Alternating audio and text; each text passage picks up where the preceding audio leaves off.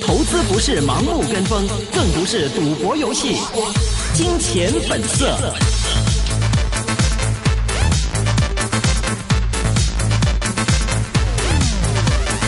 好的，欢迎收听，今天是二零一八年的六月一号，今天是星期五的一线金融网，这是一个个人意见节目，嘉宾意见仅供参考。今天是由巧如姐、徐阳和阿龙一起为各位主持节目。首先，请徐阳带我们回顾今天港股的收市情况。好的，美国宣布呢是不再延长欧盟、加拿大及墨西哥三大贸易伙伴的呃钢铝。关税的豁免，那更计划限制德国汽车在美国的销售。受影响国家立即扬言报复，拖累美国全线的是下挫的。MSCI 换码正式生效，A 股呢也入 MSCI 这个指数啊。那港股今天高开八十点，报在三万零五百四十八点，之后一度升了一百一十二点，但五十天线啊这个出现了遇阻的情况，澳门赌收啊这个。比呃这个比较呃比市场预期要好，那豪赌股呢今天的话还是偏软的。那午后大势转跌，最多曾经下跌一百零五点，低见三万零三百六十三点之后，好淡争持，港股最终收报在三万零四百九十二点，微升百分之零点零八的。看到呢，上证综指呢是收报在三千零七十五点，跌二十点，五十只。恒指成分股当中，看到二十三只是上升，二十二只下挫，五只持平。看到澳门五月份的赌博收入呢是两百五十五亿澳门元，按年增长百分之十二，较市场预期增长百分之十七呢为低。澳门一至五月份的博彩收入呢是一千两百七十七亿澳门元，按年呢是升超百分之二十。金金沙呢是下跌百分之四点五，呃一五的银娱呢跌百分之三点一九的，这是跌幅最大两只恒指成分股了。新濠国际呢更是下跌百分之六点一五。恒指公司上月初公布啊，这个石药将会代替联想集团纳入恒指。中国华融呢，则是代替中车时代成为国指成分股之一。所有的变动呢，会在今天收市之后正式生效。看到呢，恒指为优化国指纳入十只红筹股以及民企啊，第二阶段调高比重，收市之后生效。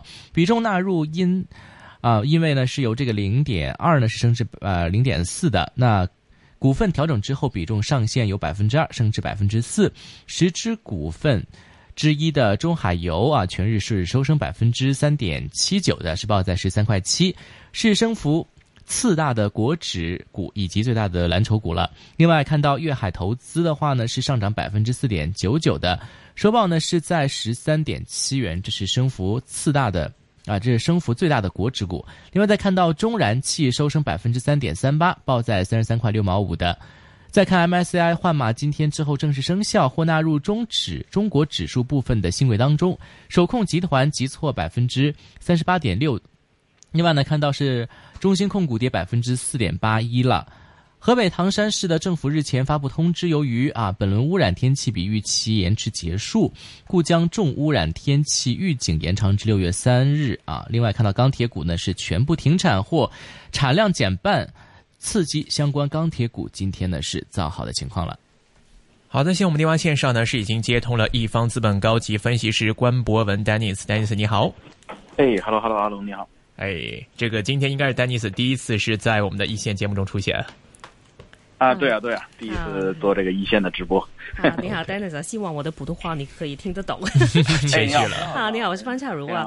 啊，我们先啊谈谈那个联联想联想吧。这今天他第二次被踢出蓝筹。嗯，对。对啊，然后你们看啊，看不看好联想的前景呢？呃，联想是这样的，它分三块业务，呃，手机，然后电脑，还有就是那个服务器。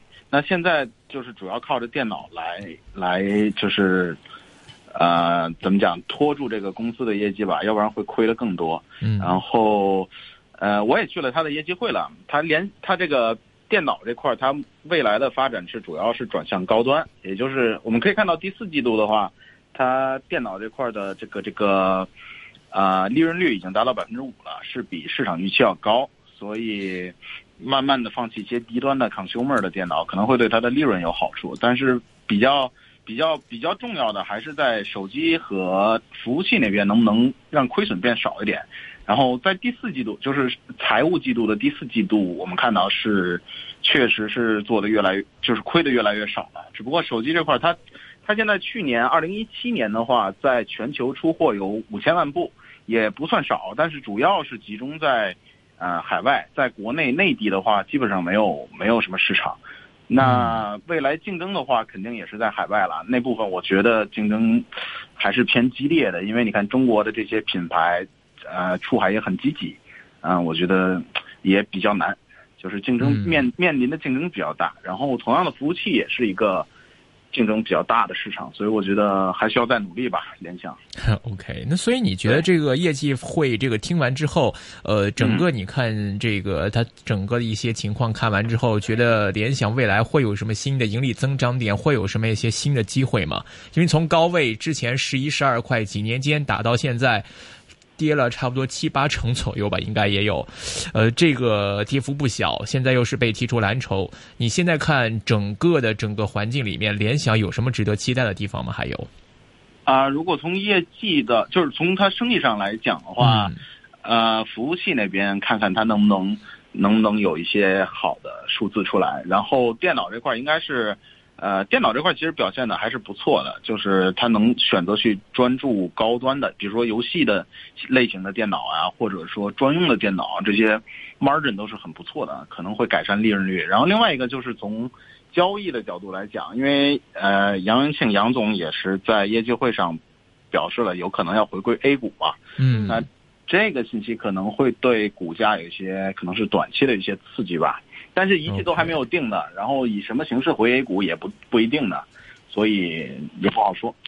OK，这个，所以我们在联想方面，你们会倾向于一个怎呃如何的一个投资评价呢？你们会觉得？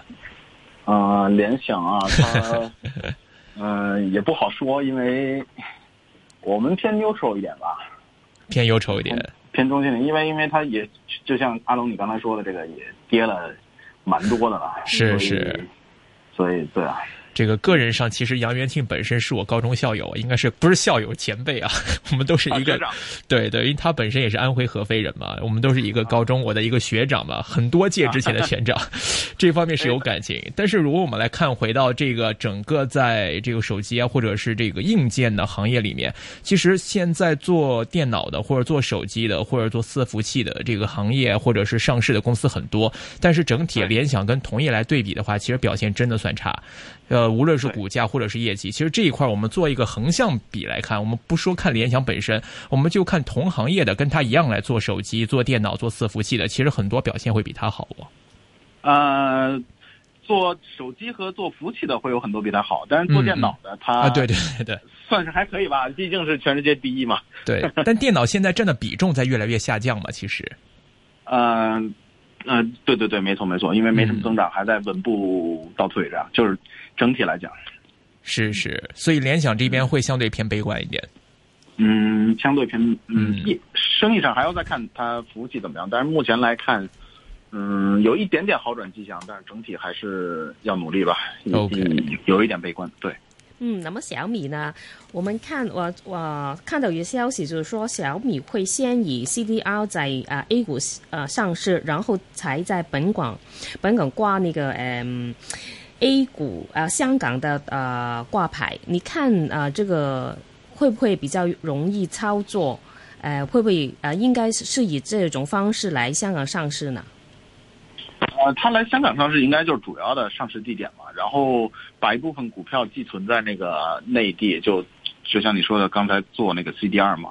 其实我觉得他一开始是一一开始就打算在香港上了，只不过后来的因为因为他的公司一些架构的问题没有办法在 A 股上，但是后来就是内地的那些政策很呃很快嘛，很快很突然嘛，所以他也来不及再改，就是主要上市地点是 A 股，所以这样的话双边相当于双边。上的话也蛮不错，对双就对两地的投资人都是比较比较好、也比较公平的吧？这样。嗯，那你看的估计它的市值在香港呃大概会有多少？啊，现在看大概六七百亿吧，六七百亿美元。嗯，对，会偏贵吗？觉得？也是一路在调整的这个市值，呃，最终定多少还不知道，但是现在目前的嗯 consensus 是六到七百吧。嗯，贵不贵啊？贵不贵主要还是看盈利增长啊。因为，因为我之前看到一个数据，可能今年的盈利增长努力做到六七十、七八十这样，百分之六七十、七八十这样。嗯呃，嗯，就投资人各位投资人自己自己判断它贵不贵吧。对，是，但是我看了一些，就是一些报道或者是一些数据啊，就是其实从大概也不是很久，四五年前甚至五六年前的一些小米的一些盈利数字来看，当时可能也就几年前，当时还是一个盈利负增长，还是一个亏钱的过程。但是几年之间，这个盈利增长变化非常大，会不会令到市场的投资者也好，或者是各方面对它的这个盈利预期会非常高呢？呃，其实小米这公司也挺传奇的，那嗯毕竟是那个做硬件的，然后倒退过一次嘛，有有一年做的非常不好，嗯我记得是一六还是一七，我记不清了。然后后来又努力做回来了嘛，相当呃相当不错，然后盈利增长也很快，去年做到八九百，就是八九亿美元的盈利嘛。我觉得呃觉得呃就是市场或者投资人来讲，对它还是有一定期待的。就是手机出货量也好，是，你互联网服务、软件服务也好，你 earning 也好，还是有期待的。嗯，那现在看到，其实最近大家市民应该也能留意到，就是市面上会越来越多这个小米的旗舰店推出来了。其实小米下一步的宏观战略，我看到这个他们最近发布新手机当中也是列出了很多数据，包括在多少多少个国家，他们的这个产品的市占率占到前五、占到前三，看到什么俄罗斯呀、哈萨克斯坦呀，或者在埃及呀等等的一些国家，说他们的市占率，尤其还有印度也是他们的一个主要市场。其实，在这一块，他们的这个未来盈利增增长的方向上，你会看硬件方面多吗？或者说是手机零手机占的比重最大，还是说其他方面？因为他们做的东西也实在太多了，呃，生活中的方方面面，现在甚至连行李箱都开始做了。呃，这一块的话，其实你看未来它的盈利增长点主要在哪边？是在哪个手机的业务方面吗？还是说是在国家的一些新的这个市场上会有突破？这一块怎么看呢？呃，就是盈利占比来讲，肯定还是手机啦，手机这部分是贡献比较多。但如果你说增长的话，因为它在国内的这个游戏分发也好，广告也好，这些东西的 margin 比较高，然后增长也比较快，所以我觉得可能是这部分是占据盈利增长那部分贡献会比较多一点。但是手机这部分，我相信盈利也会增长。就是照目前来看，一八年的这个。呃，一季度、一二季度的数据来看，它的手机增长也蛮好的，尤其是海外的部分，增长百分之一两百。那那海外的虽然价格比较低一点，但是也会贡献一些一些盈利。这样，嗯，他们的目标是有没有说将来想要在哪边寻求突破？是要拓展更多的海外市场呢，还是说想要提高国内的这个市占率？因为国内现在竞争也蛮激烈的，他们这一块的方向上怎么样？呃，未来肯定还会是海外是主要的一个市场吧。你看，它现在主要集中在一些印度啊这种市场，然后是，它也通过那个跟李嘉诚旗下的那个要去在欧洲市场寻求突破嘛。嗯哼，那将来试试看，试试看能不能在美国那边寻求突破。我觉得海外市场还是蛮重要的。嗯，OK。如果它上市以后呢，会不会资金会有其他的手机股换码去小米？呃。应该会有一部分不应该是不光是手机股了，还有一些科其他的其他类型的科技股可能也会有资金流过去。但是我觉得目前来讲，这些手机股，所谓的手机股或者说硬件股啊，呃，主要还是由近期的一些呃手机数据啊，或者新手机发行或者中中美关系主导，由这些因素主导，嗯嗯，他们的股价的变动。是，所以呢，这一块你们总体对于整个外部环境也好，或者是接下来会公布的相关的手机方面的零售数据也好，各方面的数据，你们总体的一个判断评价怎么样？呃，我们一开始是比较悲悲观，因为一季度你看中国内地手机那个数据也是不太好嘛，是，但是其实越来越多是往海外销售的。然后目前来看，二季度的话，其实比我们预想的要好一点。然后呢，你看，你看，OPPO 和 vivo 要在六月中会有新的手机发布。然后昨天呢，小米又刚发布了一一次性发布了很多产品，其中有三款是手机嘛。嗯。那我看了一下它的那个、那个、那个、那、那、那、那、那那些呃东西，但是我觉得也蛮好的，也蛮好的。所以我觉得可能，我觉得可能会促进一些销售吧，因为起码看起来非常好看，然后一些存储器啊、存储器啊设计也好，然后。然后呃，那个机壳也好，都是蛮符合潮流的，所以我觉得可能会刺激一下销售，比我预想的要好了。OK，嗯，那么中兴呢？中兴的事件啊、呃将会啊、呃如何解决呢？因为它好像长期经常受中美贸贸易摩擦啊、拖累不止一次了啊、对于投它的投资信心会不会啊、呃有有所减弱呢？啊，中兴那个本来我记得是上周还是上上周，以为都要搞定了呢，然后最近最近好像又有一些中美之间的贸易的摩擦，是然后呃，针对中兴这块儿，我看到我们看到最近呢一些他们公司内部的高层有一些变动，人员变动，嗯，我觉得可能可能会嗯解决的希望大一点吧，就罚款嘛，罚十三亿嘛。嗯然后中美之间的贸易战的话，只要不是太多牵扯到华为，我觉得就还好，因为华为是比较核心对对，是。但是现在其实你看各个公司发布业绩啊，或者是因为中兴事件有点风吹草动，你看其他的相关手机零部件的、呃相关人一出来就说放心，我们没有受这个事件的影响。中兴可能被调查的话，但是我们这个供应链、我们的这个订单不会受到影响，大家都有点这个噤若寒蝉的这种感觉啊。其实你看这一块的话，这个整个环境怎么样？中兴事件无论得不到解决，但是在其他的这个零部件里面产生的这个涟漪效应啊，你会怎么看呀、对，大家就担心这个嘛。但其实手机来讲，中直接出给中兴的也其实不算太多，因为中兴自己本身手机做的不算太多。嗯那还是那句话，还是华为才是重点。只要不去搞这个华为，因为因为之前有新闻是说要搞华为嘛，那只要不要去搞华为，那就都还好。就无论是呃那个就是这个这个运营商业务也好，那手机业务也好，就都还都 OK。是。嗯。这个问题，我之前也问过 Fred，、就是问题是嗯。现在为什么美国你对中兴也出手了，很多方面也都出手了，为什么现在还不对华为出手呢？啊、对中兴出手是首先是有有有有理由的，有口实的，中，对对对，中兴他自己做的不太好。然后呢，第二一个是中兴，啊、重要性确实是比华为小很多，就不会说我们两个谈判，我们两个打上来就拿嗯，底牌来打，对吧？所以我觉得，呃，除非是逼急了，除非是到到最后一步，但我觉得拿中兴一开始拿中兴去开刀还是有一定道理的。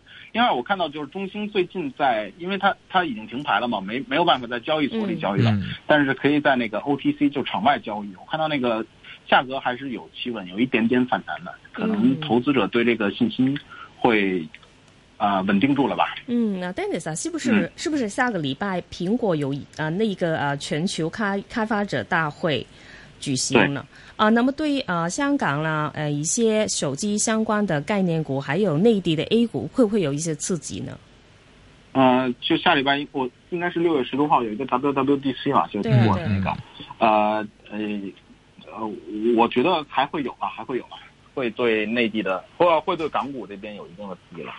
就是手比如说瑞声啊，瑞声瑞声啊，可可能啊，可能都会有一些刺激吧。看他看他到时候发布一些什么新东西了。有些什么有些什么样的东西，或者是会跟这些有关联？但是他但是他不会去开发那，但但他不会去公布一些新的手机，就是硬件的东西还不会公布，所以有刺激，但是可能不会太多。要等当中会九月，又又等九月嘛。对对，还是要等九月嘛，然后要看一下这 W 的 WDC 里面有什么可能 AR 啊，公布这些东西吧。所以只有哪些东西可能会跟这个港股方面的一些上市的这个手机零部件会产生关联呢？比如像像 AirPods 方面呢，会更新新款吗？还是说有哪些东西消息会跟这个港股方面的东西会有一些连接效应啊？呃，港股这边主要是零部件的股票，所以是硬就是出硬件东西，比如说，就像你刚才说 AirPod 啊，或者其实 AirPod 主要还是 A 股，然后 OK 呃新新手机啊，然后呃平板啊之类的这些东西会有有一些刺激吧，但 OK 主要还是手机，主要还是手机啦。明白。呃，有听众想请 Dennis 点评一下美股的 Salesforce、CRM 和 Jobbox 的前景。哦，Salesforce，呃，Salesforce 的话，他之前给自己的一个目标，我记得是二零二二年达到收入好像是两百亿美元吧，现在大概一百亿美元左右，就今年大概一百亿美元左右。嗯啊、我觉得还是也不能说保守，但是能应该是能达到的，因为整整个这个客户关系管理这个与这个 SaaS 这块儿整个市场增长还是比较好的。然后主要的对手呢，大一点的可能也就是微软。